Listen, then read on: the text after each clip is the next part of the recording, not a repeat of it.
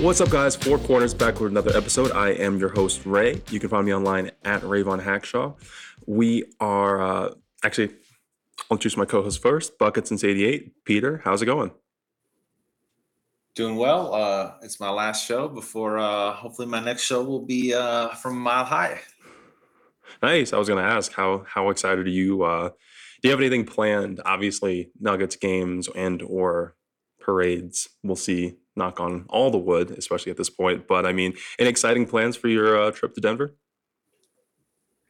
I mean, mostly it's it's centered around the Nuggets. You know, definitely going to see some friends, but uh, you know, hoping to be downtown Monday night, uh, watching the boys.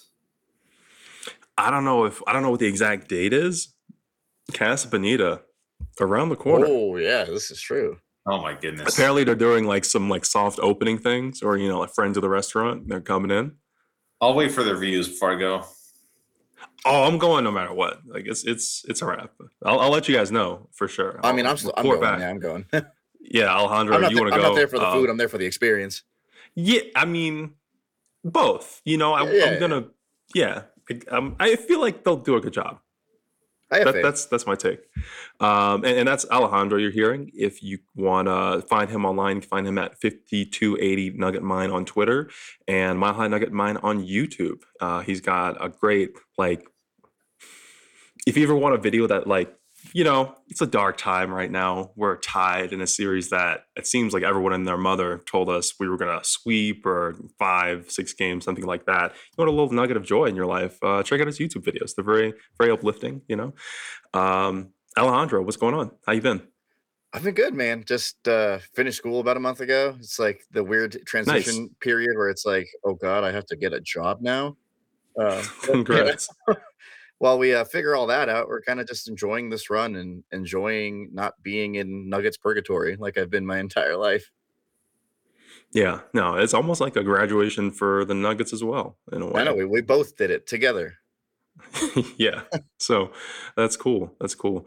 Um, so I I kind of want to. We we haven't chatted in a while. Um, take a step back a little bit from the immediate moment of we're recording this after game two, right before game three. What were some of your expectations, um, maybe just going into the playoffs, and how have they been met? Do you feel like by Denver, by Denver's competition, um, even in, in like in like prior series up to this point?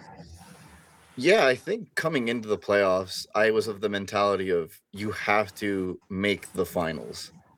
I just thought that this was finally like the full collection of talent that you needed. You were healthy, you were rested. Everything that we've complained about for the past two to three years about, oh, well, if only we had Jamal, if only we didn't have to like sprint into the playoffs. All of that, all those check checks were checked off. And I was excited. So it was like, you guys have to at least make the finals. So I think going into every series, I was fairly confident. I think the one that terrified me the most was the Lakers, just because the trauma is deep. But it's it's been it's been enjoyable. I think. I think I uh, coming off game two, I think we're all like a little shook, but Yeah. my confidence has not wavered.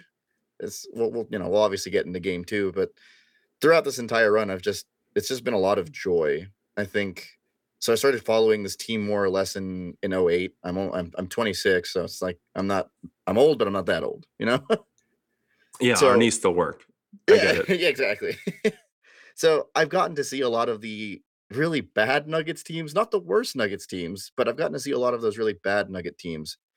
Uh, and I've always been of the mindset of Colorado's my home, so I'm going to root for the Colorado teams. And Denver has just been so. I feel like every sports team kind of matches the Denver energy of you know we're we're not respected, we're not cared about, we're the small market. You know, we heard a lot of it and it was it's nice to see the team that I've cared for my entire life finally achieve what I've been trying to tell people this version of the Nuggets team could do. Now it's just about having the hardware to let me be an obnoxious fan for the next couple months. Were you a uh, like when you talk to other people? Were you a "this is our year" kind of a fan? Oh, I was an or were you like a "we'll this is our see"? no, I was, Okay. I think I got better as the years went on. Uh, there was like some of those Mhm. Brian Shaw years where I was like, I, I really can't say this is our year, but this is our year, you know, like, and I think once Malone got here, it still was like eh, maybe. And like the past couple of years, it's just been we don't have Jamal. But this year, I was very obnoxious with everyone. Where I was like, please watch these games if you can. And now, slowly but Yeah. surely, people are people are catching up. Yeah, I think there's a lot to appreciate about about the Nuggets, about like the personalities themselves. Um, and to your point, they to your point, they are. I feel like Denver itself is a very you know very low key city, um, full of people that like enjoy life and things like that, but aren't just the most. Um, not looking for like the most attention, not looking for like the most fame or anything, just kind of uh, trying to enjoy life and, and do the best they can with things. And I think that embodies Denver really well. It just doesn't always lend itself to like the most marketability with someone who isn't familiar with Yeah, with the area and with the people and with that culture. So I definitely feel you on that. Um, okay, so in terms of those matchups, did you want the Lakers? Because like I, I think I'm the kind of person who like I want.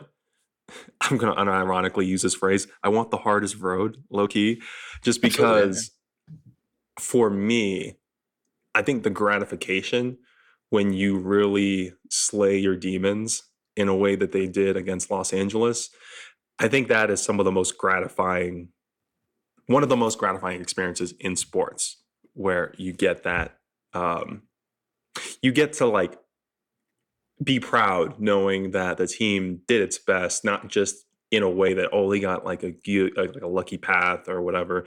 It's that they really earned it, that they really took it. Being the best team was about being the best team for them. So No, Um, absolutely. I, I think one of the takes that I've been seeing on Twitter, which just baffles me, uh, is a lot of people are saying that this is going to be a very weak ring for the Nuggets. When I see that, I go every before every series, everyone was like, "Oh, how are they? How on earth are they possibly going to get through Kevin Durant and Devin Booker and Chris Paul?" We got through them in six. Oh, they certainly can't beat LeBron James and Anthony Davis. We swept them. And people have the audacity to call it weak because they're like, oh, look at all the supporting cast around them. It's like that's never been a storyline coming into a matchup, but it's a storyline now that Denver handled them like they were nothing. So I think I am very much so. I was okay with getting either or because it just felt like we were we were getting like a run back where you avenged game 82 by beating the Wolves, you avenged the sweep by beating the Suns, and if you got the Warriors, you were going to avenge last year's loss. If you got the Lakers, the best way I explained it to everyone was like, these are our gatekeepers. Every time we've been so close to reaching that summit, they have shut the door on us and told us to go away. So it's like if we got the Lakers and you beat them, then that's the, that that's your final boss. And we got through Yeah. it. So this is the end game now. Peter, do you not to say that whether or not we feel like this if we if the Nuggets get this ring, it's weak or not. Do you believe in the idea, just the concept in general of a weak ring? That some championships mean more than others. I do because I think that if you look at LeBron's career, that win in Cleveland really changed his like a lot of people's view of him, right? I think a lot of people looked at him going to Miami as punking out. And so him winning his first ring in Miami, it was like a large monkey off of his back. But a lot of people were still like, well, you'll never be Jordan. And so when he won two, he was better. And then when he went back to Cleveland and won the third time, you know, for the smaller market hometown team, that was really kind of what like got him really back in like a, a lot of people's good graces again, I think. And you know, the fact that he came back from 3-1 to beat an all-time good team. You know, that that is a big time ring to me. Whereas I think there's other there's been other rings in NBA history that are definitely still good. You know, it's not frowned upon, but they wouldn't stack up to that one. KD Warriors. anyway, Or, Um, or I mean, like even some of those, like you know, maybe this is my bias in being a Jordan fan, but like the post Jordan years, I felt like like the Spurs beating that Nets team in the finals. Like, was the East any good that those years? Like, I, I don't want to be disrespectful to Jason Kidd, but like, if Jason Kidd's your best player, are you really like a contender? yeah. Um, here's like my sense of it is that I do feel like not every championship is the same. Context is is real. At the same time, there's no such thing as a weak first ring. You know, Right. if you're a team that that hasn't, if you are the Lakers and you the and in 2035 they assemble another super team and win when uh, I don't know eight, 25 rings or whatever it is. I don't think it means nearly as much as as this one would for Denver and for these fans and for our community just because of for the same reason really is that that context is like okay um maybe we can talk about that like later down the line with the nuggets is in terms of like maybe they win not one but more than one. I'm not going to go down the list but um i will say there the only way the only like alternative for me that would have made it a little bit sweeter so far is if they had played the warriors instead of the wolves just because i feel like in terms of who's really been a gatekeeper for denver um as much as the wolves were built to stop denver and, and i do feel like in hindsight they're one of the teams that challenged denver the most especially jokic specifically. You know how deep is that long-standing is that hurt really in comparison to how dominant the warriors have been for the last decade? And and what like um a shift in maybe even eras i think that might come with. So but outside of that i mean i think the lakers the suns were both like excellent excellent benchmarks i think for this team. Yeah, and I think that when you look at history, a lot of times it's like, who did you beat on the front of your jersey is what people remember a lot more than like how good the actual team was, right? Because even though the Timberwolves had a disappointing year, watching that playoff series, I kind of felt like the Timberwolves have talent. They're just they're just not ready, right? They didn't have the chemistry because they made you know they made a pretty big midseason trade. They traded their starting point guard uh, D'Angelo Russell and got back Mike Conley. So they were starting to gel, but it's kind of like a little too late. And then the Warriors, if we're being honest, were kind of trash all year. But like you said, had we beaten the Warriors, I do feel like that would be viewed at as like a much bigger accomplishment. The Wolves are just a, a team with a pretty sad history and not a lot of clout, you know, as a word that we've liked to use in this in the past in this podcast. So you know, weak ring. I mean, I do think there's a little bit of truth to it, but you don't really care how you get the first one. I would also like. I, I think this will be an interesting thing to think about and talk about going into the future because one of the reasons and maybe justifications in the favor of this whoever wins the title, it being a quote unquote weak ring, is that you don't have another team like a KD Warriors, like a Heatles. Uh, not to say that these this Heat team isn't good, but when the Heat had LeBron and D Wade and Chris Bosh, or even like a dynastic Spurs sort of organization yeah, at the peak of their powers, I feel like because that doesn't exist right now in the same way, I, I think people are like, oh well, where's the like uh, I think I'm gonna make another. I think this might be two anime references in a row, but where's the Goku versus Frieza of this? Um, we might have like five fans who get it. Maybe we'll see. Hey, But- don't worry, I'm one of them. Cool, cool. I appreciate it. but um, you know, down the road, like and Alejandro, I'm kind of curious what you think of this. With a lot of changes coming to the collective bargaining agreement in terms of how teams can build and how they're looking to kind of disincentivize some of the things that the Warriors were doing in terms of like spending money and what the Celtics were maybe I don't feel like the Celtics actually did it that much, but that they were like on the precipice of doing it. And uh, the CBA really like cuts down on that kind of um, just excessive spending is what I would call it. Do you feel like Alejandro that 10 years from now, when we don't have nearly as many if that that's true, and maybe you don't think it will be or not, um, if we don't have as many super teams in the future, does this ring look a little more solid, like in hindsight? Yeah, I think in hindsight you might look at it that way. I also think maybe I'm being super hopeful here, but I do think that the CBA does hopefully push teams in a way to kind of build. And I'm going to toot the Nuggets horn here. Build like the Nuggets have built, right? You, you kind of get Organically. your yeah, you, you get your core pieces and you sign them and you pay them and you don't just go ah we'll draft a couple guys and then you know a year or two when X player is on the you know market we'll just give him a whole bunch of cash because we have a whole bunch of scrubs on our team and can pay them all that cash. Uh, that's just me being hopeful, right? But I think if you do look back at this ring and you go, well, there wasn't like a lot of super teams, and the Nuggets kind of just ran through everyone that they faced in the West, and this series might be their hardest series. Then I think you do look back and you go, yeah, this Nuggets team, this this Nuggets team played a pretty competitive playoff series, and they were just the better team all the way around. Obviously, when you sweep someone, gentlemen sweep someone, and only lose two games because Devin Booker was a machine, and you might look back at it and just be like, no, those teams were just bad. But I don't know. I maybe I'm just a homer, but I, I see this ring as I say like we already have it. but I see this Yeah. ring, yeah. I see this, I- I kinda feel- ring as a good one. I think there's some uh, kinship between Nuggets and Heat fans in such a way that whoever wins the title, it's a win for the kind of thing you're talking about. For a team that's maybe not so star driven, uh, not so.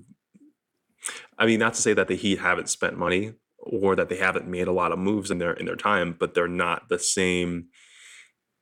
You know, there are a lot of teams in the league that look a lot more like the Suns, look a lot more like the Lakers that have one generational talent, two generational talents, and maybe a bunch of um, guys, a lot more top heavy of a roster, and a lot more guys who maybe weren't drafted by that team, or um, you know, in Miami's case, not drafted at all. But Yep. That take a shot every time you hear there's undrafted players on the Heat. Facts. Whoever wins, it's a win for like building the right way, is what I'd say. Ray, can I give you a positive spin here? Yeah. You know that if there's a lot of people in the media tooting the horn about, oh, it was a weak ring, it was a down year, you know Michael Malone would absolutely love that for training camp next year to be like, people don't think you guys are that good. You know, what he doesn't want is everybody coming out and saying this is the start of a dynasty, you know, Yeah. because you don't want the Nuggets to relax. But at the same time, I think we're kind of getting ahead of ourselves here. It's probably little time bit. to shift to uh, the finals, which are one to one. For sure. Uh, and to your point, a lot of, you know, not even just media members, but like popular YouTubers that I follow and like people who I respect a lot are heavily favoring Denver to the point that I do think that can be can provide some like bad incentives from a psychological standpoint for teams. Like it's tough. Um, so yeah, yeah, maybe we should transition into so game one. Um, Alejandro, I'll start with you. What were some of your thoughts after that first game? I mean, it felt like they won it, at least in my mind, pretty handily. Um, that while Miami did sort of make runs here and there, that Denver was always able to hit that extra level of juice that they needed to like stretch that lead out again. How much did you take away from that game in terms of Denver's ability to really control the series? And I guess we would probably compare it to game two. When you compare it to game two, what do you feel like maybe uh, if if you're thinking about this, what else is Miami doing in your mind that is adjusting to those things? Yeah, I think like most fans after game one, I felt pretty encouraged. I, the sentiment online, and I agree with it, is Denver didn't play that well. Yet it felt like they were controlling every aspect of the game. The rebound battle's going your way. You're getting effectively just as good looks from three, and you're actually not you don't you're not converting on all of them, but you're getting clean looks. Your defense looks good, and more importantly, you just look way bigger than they did. It's one of those size does matter kind of things where it's just Aaron Gordon got to bully everyone in the low post, getting easy buckets. so af- after game one, I, I felt that if there wasn't a way for the Heat to match the size or find a way to counteract the size, that it was going to be a pretty, pretty cut and dry series where you'd get you know a couple close, scrappy games, but overall Denver would just be too good at ex- in their execution, just a little too big, just a little too powerful. And then you know you flash forward a couple hour a couple days later and I think the Heat did a really good job at finding ways to ensure that Jimmy Butler could be a disrupting force on Jamal Murray, that Aaron Gordon could somewhat be contained by Kevin Love, and more importantly, that you cut off a lot of those passing lanes for Nikola Jokic. I don't know if I necessarily call it making Jokic a scorer, but definitely making it so it was harder for him to get easy passes off, staying home, and really just trying not to die by the three. There was, as much as I can say, there was a lot of negatives from Denver's offensive side. I think I'm more discouraged by the defense. But You're talking Uh, about game two. game two, yeah, flash forward into game two. I was pretty Gotcha. discouraged by the defense. But even in game one, I'd say there was some discouraging things in game one where there was a lot of wide open shots that the Heat generated. And thankfully they just missed all of them. And game two was the inverse, where they generated those same looks, they just couldn't miss. Yeah, I mean, to that point, I mean, Peter, what do you see in terms of, you know, Miami has been able to generate a lot of wide open threes uh, across both games, really, and shot the ball really well. What do you feel like Miami is leaning into that's making them so successful? Yeah, I mean, I agree with Alejandro that, you know, if I could pick one area where I'd want the Nuggets to get better, it would be defense more than offense. Because what the Heat are doing that's very interesting is this is something that's very common in the NCAA tournament when you have a team that's know they are at a talent disadvantage is they bleed the clock. They they want to lower the possessions in the game because when there's less possessions, it's more there's more chance for an upset. And so the Miami Heat are, you know, if they're getting a wide open shot early in the shot clock, okay, they might take it. But for the most part, they're they're using the whole shot clock up because it does two things. One, it makes the Nuggets work on defense for 24 seconds. And two, when you lower the possessions of a game, it puts more pressure on you to be efficient. And it also puts more pressure on guys that are used to getting the ball a lot and scoring a lot, like Michael Porter, for example. If you're getting less shots, now you're going to feel less in rhythm. And so the Heat have done an outstanding job of taking the Nuggets out of their game because I think if these two teams were just to play like, you know, up and down transition fast basketball, the Nuggets would would blow the Heat out of the gym, but the Heat are too smart for that. And so it's on the Nuggets to get more disciplined, um, really stay down on shooters, stay in your rotations, rebound the ball, don't turn it over. And I, I know that they can still get enough done offensively um, to pull this out because I do feel like even though Jokic didn't have a lot of assists, I didn't feel like the process was that bad. He was getting a lot of good shots and he was mostly still finding guys. They just weren't really hitting. So I think that, you know, plenty of people in the Nuggets verse have talked about this how a lot of guys on the Nuggets, when they're not hitting shots, they kind of tend to like float mentally on defense, you know, Jamal and and Michael sometimes. And that's dangerous. So the Nuggets know what they have to do better. They just have to be locked in. And uh, hopefully that they can just remember to bring the defensive effort no matter what, whether they're hitting shots or not. And that'll give themselves a better chance. Yeah, I mean, I think that's big, and, not just effort. I also feel like there were a lot of really silly, kind of dumb fouls in Uh, this game. not even kind of. Um, they were they were dumb fouls. Yeah, a, a lot of open, otherwise concession baskets that Denver fouled that they didn't really need to, fouling shooters. Um, in addition to the blown assignments, I just feel like there were just a lot of bailout possessions uh, for that reason. I, even whether it was at the rim or even on the perimeter, I, I remember very clearly. For example, there was one play where I think KCP makes a great rotation on uh, Bam Adebayo. Ends up at the front of the rim. Jokic is like a little bit behind, but he's kind of around. And KCP jumps up very like purely vertical. Would have been fine.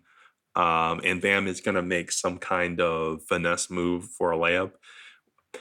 And then right on the way down, KCP uh, swings his arms down and just kind of fouls him, like almost intentionally fouls him. You know, and, and stuff like that that I think was really a killer for because Bam also isn't. He's not a Rudy Gobert kind of guy that he is going to make his free throws, and as a whole, you know, Miami doesn't have any of those weaknesses. So that was, um, I think that that is something they could do a lot better. Do you feel like?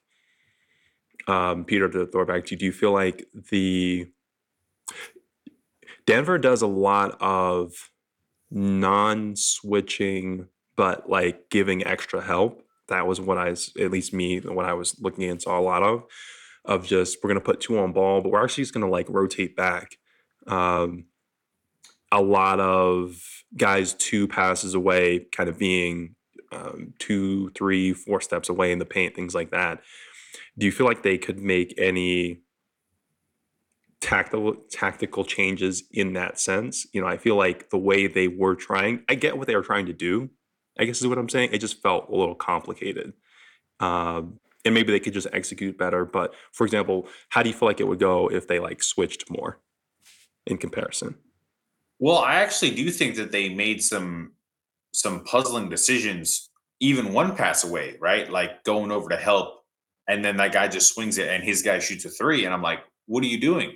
You know the heat they don't really have a lot of guys that are like trying to kill you with with dribble penetration. I mean jimmy is is a good ball handler and he's quick but he's more methodical right? He's not really like a get it up top and blow by you. He's more to like operate from the wing. And then he was doing that thing where he gets to the baseline and gordon's like right on him. So he's not to really be able to go up but it, it was like the Nuggets realized too late that he wasn't even trying to score. He was literally just trying to confuse everybody, and then he would keep finding somebody. So, you know, hopefully the Nuggets saw the tape on that and were like, look, Gordon is good enough to guard Jimmy. And, and if he's going to score, that's okay. He's going to happen sometimes, but, you know, you just can't let him be super efficient about it. But we don't need to keep helping, um, you know, because he's got him. And I think, I think that's the thing that can be really hard for uh, basketball players with defense is like your brain kind of goes on autopilot sometimes, right? It's like, oh, if the ball's here, you know, if it's penetrated all the way to the paint, now I'm supposed to help. Now I'm supposed to, you know, don't be glued to your man. But actually, in some cases, you do want to be glued to your man because you have to trust that your other guy is going to do his job to guard the ball and that that guy's actually looking for the shooters. So Miami is just a team that you have to be disciplined. You have to pay attention. You can't fall asleep on anybody because these guys, Strus and uh, and Vincent and Robinson, have such quick triggers. You know, they don't really need to dribble. They just need a tiny bit of space and then get their shot off. And before you know it, the Heat. I think what did what did they say? They scored like 28 points in the first eight minutes of the fourth quarter. You know, that's just laziness.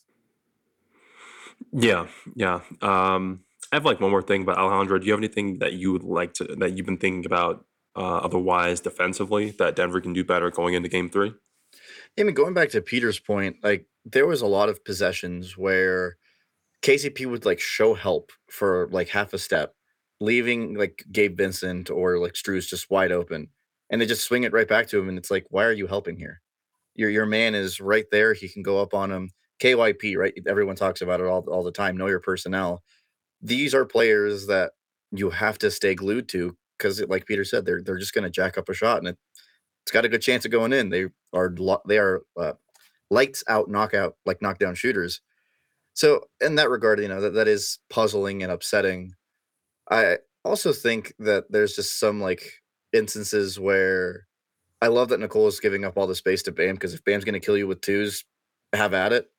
But I feel like sometimes there there is a lack of kind of like you're saying a lack of switching from the Denver side where it's just there there's too much ease for the Miami Heat to to either get the shot that they want or like Peter said to fool you into thinking someone's going in while they're actually looking for a wide open shooter.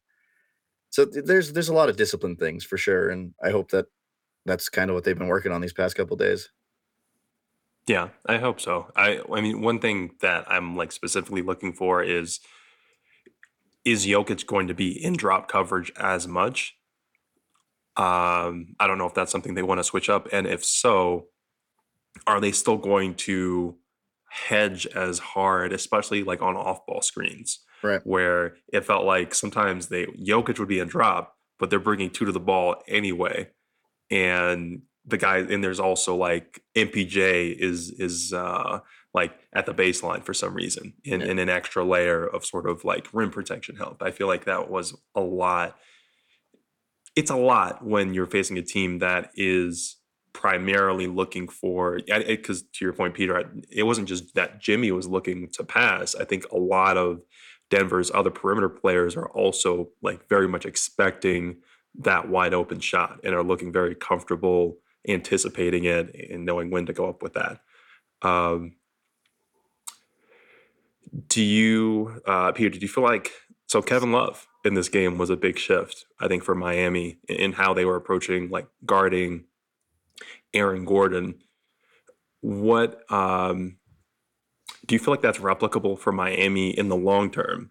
And is there anything you feel like Denver might do in response to that going into the next game? Yeah, um, I'll, I'll hit on that in just a sec, but I just want to add one last point to uh, when Alejandro said, uh, "Know your personnel." One thing I would really like to see the Nuggets do is run the shooters off the line more. You know, I think it's okay to to close out a little harder, like as long as you're not jumping. I'm not saying for the fouls. I'm saying like make these guys drive because the number that's really concerning is Miami had 35 three point attempts. You got to get that number under 30 you know, uh, Duncan Robinson had one nice drive where he finished, kind of surprised me. Prove, make him do that again. You know, you guys have played basketball. I'd rather take a semi-contested three than have to finish in traffic. Finishing in traffic's hard. The only guy on the Heat that honestly makes me like nervous when he's driving is Jimmy Butler. You know, Caleb Martin can finish kind of. Everybody else, you're kind of like, I make them hit some floaters. You know, and he, he- make them hit tough twos. And at least if you give up two points, it's not as big a deal because you're not going to go on as big of a run. But what you can't do is keep giving them these open threes. Um, uh, the Kevin Love adjustment worked nicely. I think it was a little bit of an overreaction from everybody. I mean, the Heat won the game, and like, yeah, he made a big difference. He's a lot bigger than uh, than Caleb Martin, but I don't think he was like this magic elixir either. I, I think the Heat, obviously, as a team, hit more threes. The Nuggets played worse you know, that's probably a smart thing for the Heat to do is to start Kevin Love again, just from a matchup standpoint.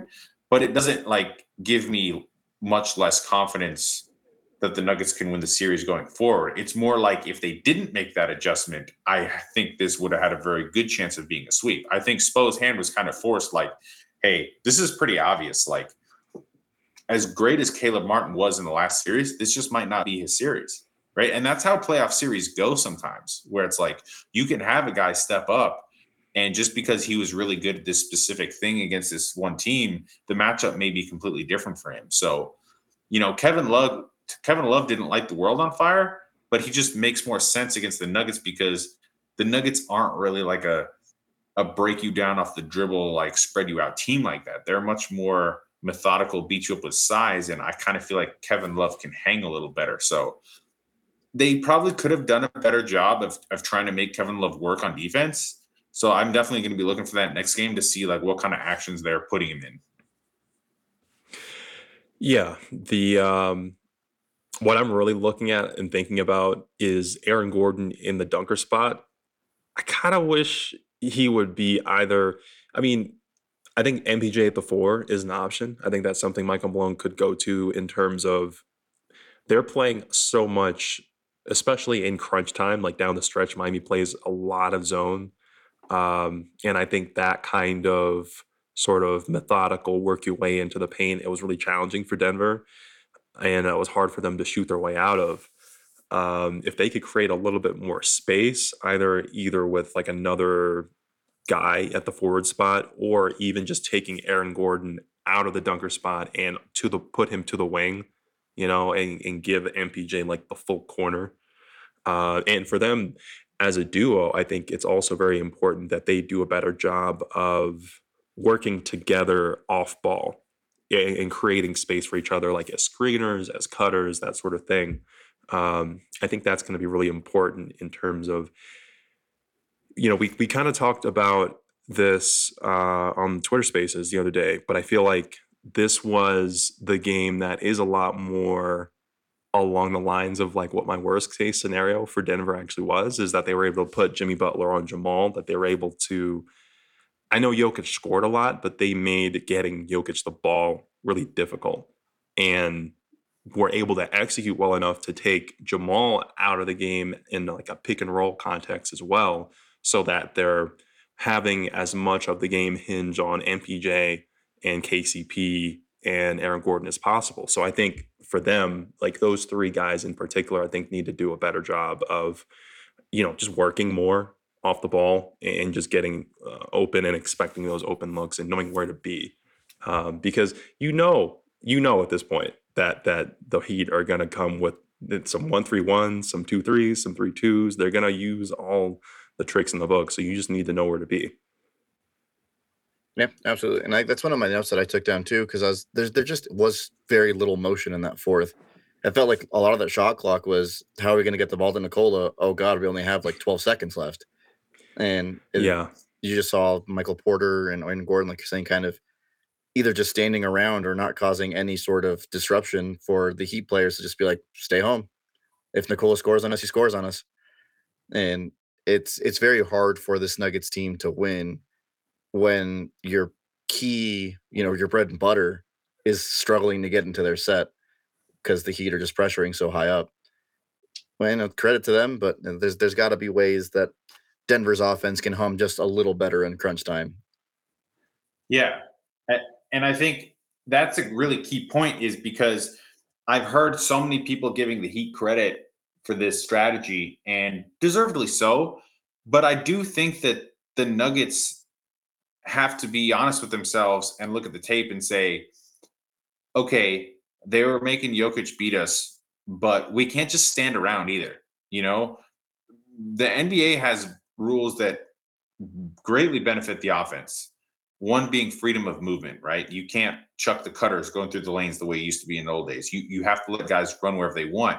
So while spacing is important, I think it's really dangerous when the rest of the Nuggets go, "Oh, I don't have it going. Let's just get it to Jokic and watch him go to work." Like that's exhausting. And even though he's scoring, you got to keep cutting to the rim, you know, behind him and and getting open and send screens and stuff just to make them think and make them work as well because you know, I think the guys that probably do that the best on the team are Bruce Brown and uh, KCP at times, and uh, even Christian Braun when he's in there. Um, you know, and then probably Gordon. And uh, let's be honest, Jamal and Mike don't really do it very well. Jamal usually because he has the ball, and Mike is is kind of like a one trick pony is harsh, but I feel like he has his mind made up ahead of time what he's going to do. He's going to like curl hard off a screen, and if he doesn't get it, he rarely goes back down again and rescreens or then has a different action. He just kind of stops. And so, you know, I don't know if he's just stopping because he wants to keep good spacing, but I just wish he would work a little harder to get open sometimes and then get his teammates open. So, kind of late to change your habits now, but he's just got to remember like have a short memory. You missed the last shot, next play, and just make good plays winning basketball because we've seen him do it. That's the thing that's been kind of frustrating for me is like how so many people have piled on to him. It's one bad game. Like, yeah, he played poorly. You know, I'm sure he would tell you he played poorly. But what have we seen from him all year? He bounces back. So it's time to just have confidence in him and hope that next game he can play better like he did in game one or against the Lakers. So I still have confidence that he can turn it around. Yeah, I mean, like I was gonna say, like people forget in game one, he was a defensive, like he was a defensive help. Oh, nice cat. Sorry, that was that caught me off guard. But uh no, Michael Porter was such a such a good asset on defense. Like his length showed, he got great blocks. Uh, really sad because I kind of over overreacted to his block count and may or may not have made a very uh, silly bet on Michael Porter getting a couple blocks last game. But Mhm. I also think on the Michael Porter end too, I understand you're having a rough night. I do not want to see that Michael Porter only took eight shots in the course of a game. I need I would like to see that number at like 15. There's a good chance that one or two more threes fall. And that's the difference in the game. The difference in the game was three points. Yeah. I, I think in this era for Denver, it's really difficult to criticize their offense because they are so effective and they are so talented. And honestly, 95% of the season, they haven't needed that extra gear that is all five guys being fully engaged offensively, both on and off the ball, along like especially like integrating Michael Porter more into their turning their two man game into a three man game. Um, they haven't really needed to do that, so it's been hard to like lay that critique. But I think this is actually one of those. This is a moment where hey, Miami is executing on a level that that might be something that you just need to develop in this scenario and i think it's it's something they can do i'm certain of it. They just need to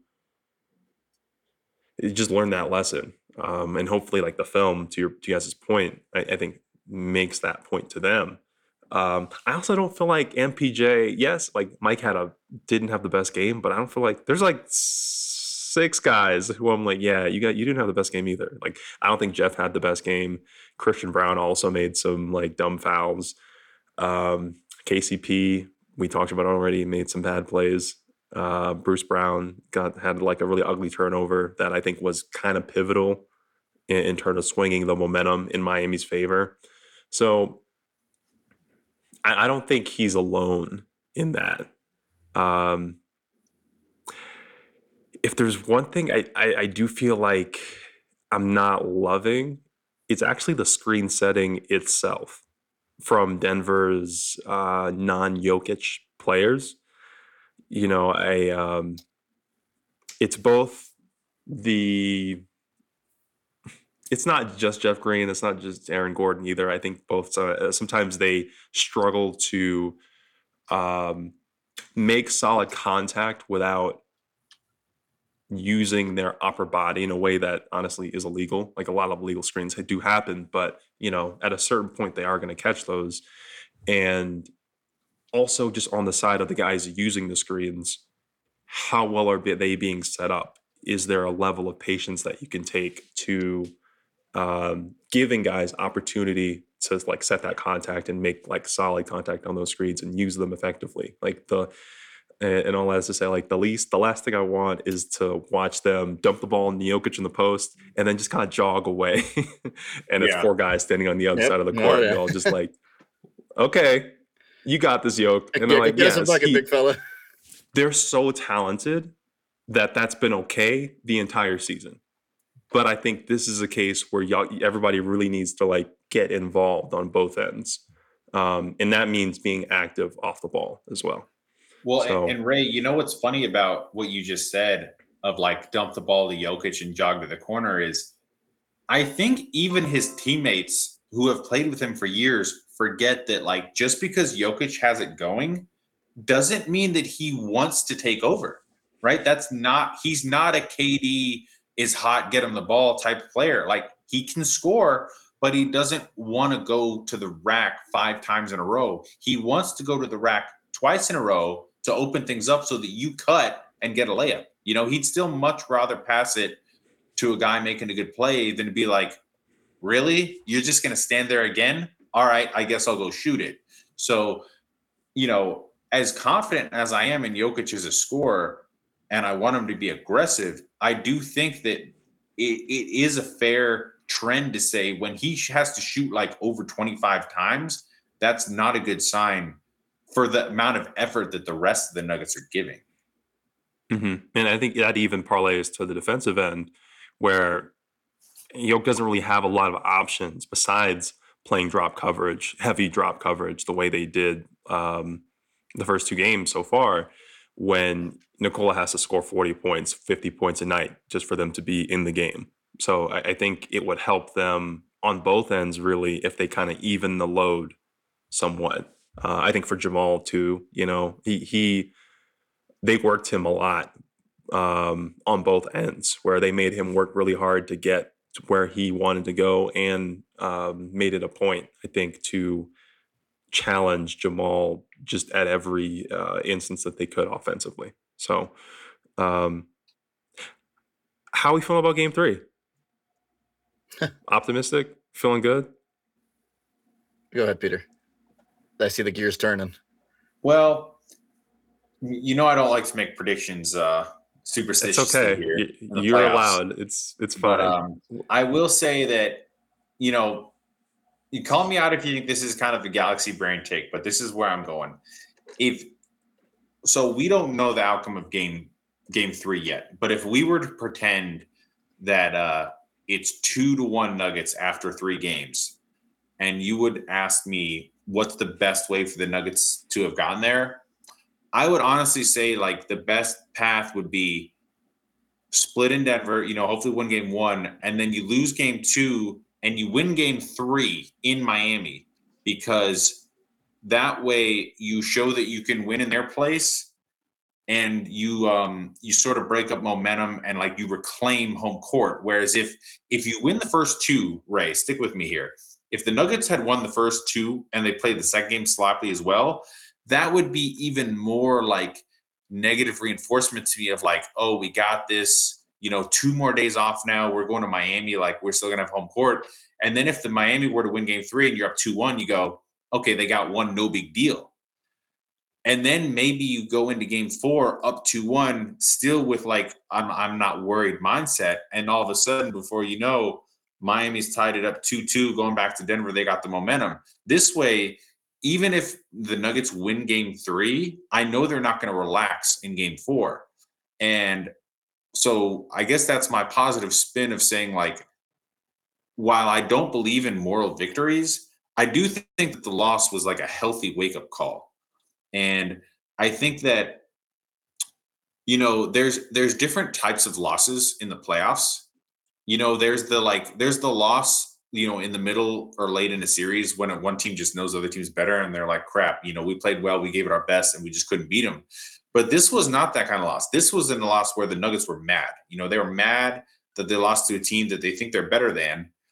And, uh, you know, at the same time, even though the Heat were hitting a bunch of shots, I don't think the Nuggets are naive enough to look at the Heat and go, man, they just got lucky. Because you know what team was probably saying that?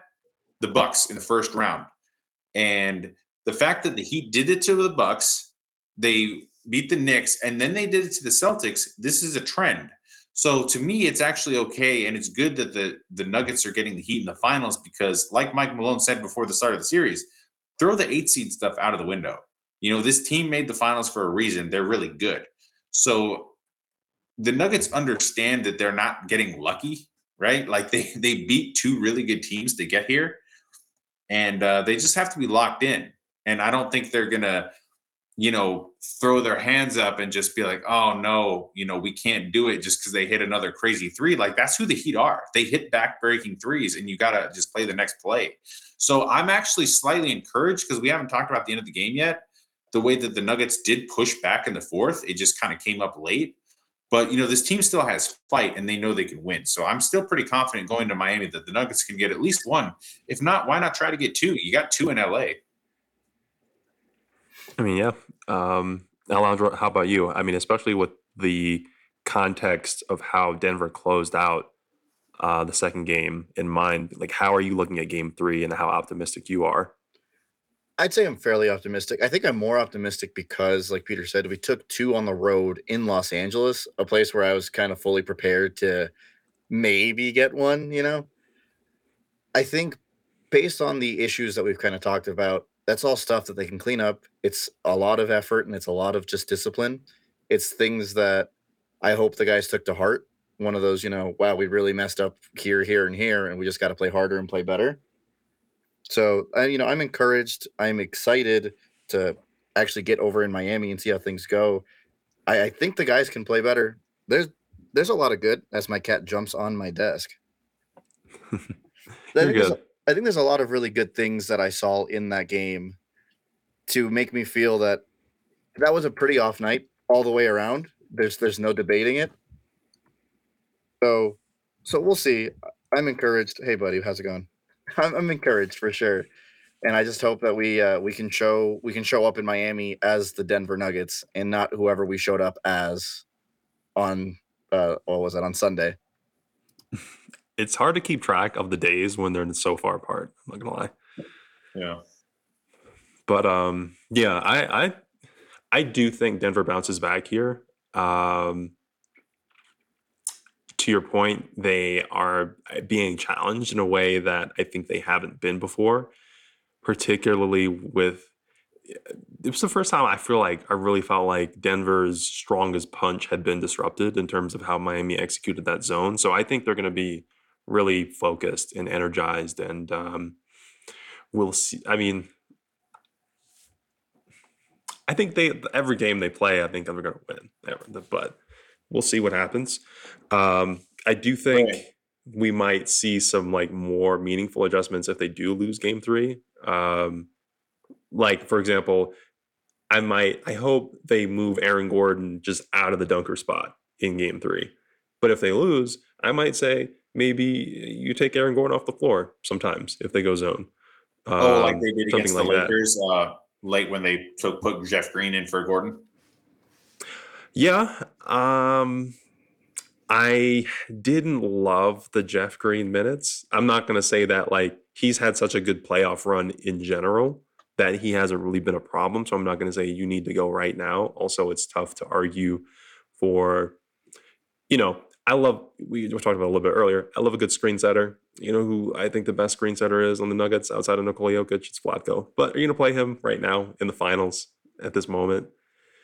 I well, I wouldn't. I, would I mind? No. Do I think it's going to happen? No.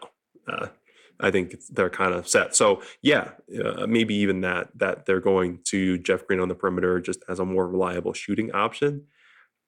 Maybe, or it might even be a three guard.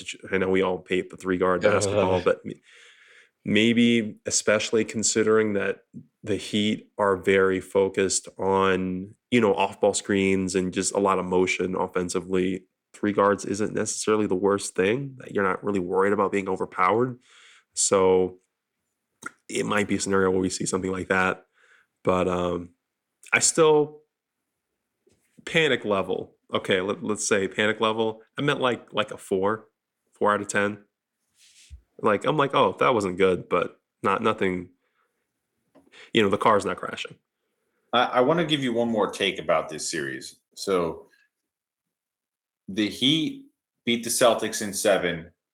They flew to Denver immediately Monday night. So they got there Tuesday morning. Game one was Thursday. Heat were maybe a little tired. Nuggets took game one. But by game two, Sunday, so the Heat had already been in town almost a week. By that time, they're pretty much acclimated to altitude, I think. And the Heat play more guys than the Nuggets do, right? They so Kevin Love didn't play in game one. They basically play nine guys. The Nuggets play eight because Christian Braun played a bigger role. But my theory is I think the Nuggets, when you play less guys, your main guys have to carry more of a load, right? So because there's there's more minutes. And I think the Nuggets got a little tired in that fourth. I do think that played a factor in the Heat doing so well in the fourth. And I actually thought Malone made a mistake. I thought he should have not rested Jokic as long as he did. I, I thought he should have maybe left him out like one or two possessions into the fourth. You know, give him the they get the timeout between quarters, and then you should have brought him back in quicker because we went. I want I want to say it was 82-75 going into the fourth or something like that. Like Nuggets were up like two or three possessions, and uh the Heat immediately erased erased that. You know, and by that time, it was too late. I mean, I know that it was a back and forth game sort of for a while, but I just think that that was kind of a backbreaker. And I think, you know, he had two days off going into game two, and then they got two more days off. What are you saving him for? Like, if that was LeBron, I think he's absolutely playing the whole second half. And I know it's a lot to ask, but like this is the finals. There, there's nothing left. So I'm really interested to see how Malone approaches game three because you need to win it. But if you don't, game fours, there's this is the series where there's only one game between games now. So do you play him heavy in game three? If you do, you got to win it because if you don't, then game four is an absolute must win. So I'm kind of interested to see like which game does Malone sort of put all his chips in because it's got to be at least one of them. Yeah, I mean, I think from for Malone in particular, we, I think a lot of us have acknowledged that, like, hey, we're not going to get the most in-game adjustments or what have you, but between these games is kind of when we expect like him to make his move and really have um, a plan in mind and implemented for the team and what how they're going to approach overcoming whatever the Heat have done. So, um, Alejandro, do you have any like parting thoughts before we uh, close out? Uh, I think if you're a Nuggets fan, you don't need to hit the panic button. It stinks that we lost at home, but I think it was bound to happen at some point, right? Like uh, your miracle dominant run. I guess miracle run's not the right term, but your dominant run wasn't going to just be this this easy, if that makes sense. It's the finals. It's never going to be easy. But I think there's Yeah. a lot to be encouraged by if you're a Nuggets fan. This team is still it's still the Nuggets. They just have to make those adjustments. Like you said, Malone's never going to make them in game. But between days off, I have a lot of faith that they are looking at everything that they need to fix. They're going to come out with the right mindset, the right energy, and hopefully that translates to a game three win. And if you get that game three, be greedy and you better take game four. Oh, that would be nice. Yeah, that would be very nice. So I guess that would give us maybe two games until we record next. So we shall definitely see. Um, yeah, I, I'm optimistic that they're going to make the adjustments and and we'll have some good news to talk about. Um, we've got Dow lined up for next week, so we're excited for that. And uh, yeah, so to reiterate, you can find me online at Rayvone Hackshaw. You can find Peter at Bucketsince88, Alejandro at 5280 Nugget Mine, and Mile High Nugget Mine on YouTube. Uh, definitely check out his videos. His content's really uh, well produced, well well made stuff. So give him a shot, and um, we will see you next week. This has been Ray, and I have a cold, but hey, that's fine. We'll uh, see you next time. The Flu Podcast. The Flu Podcast. Let's go.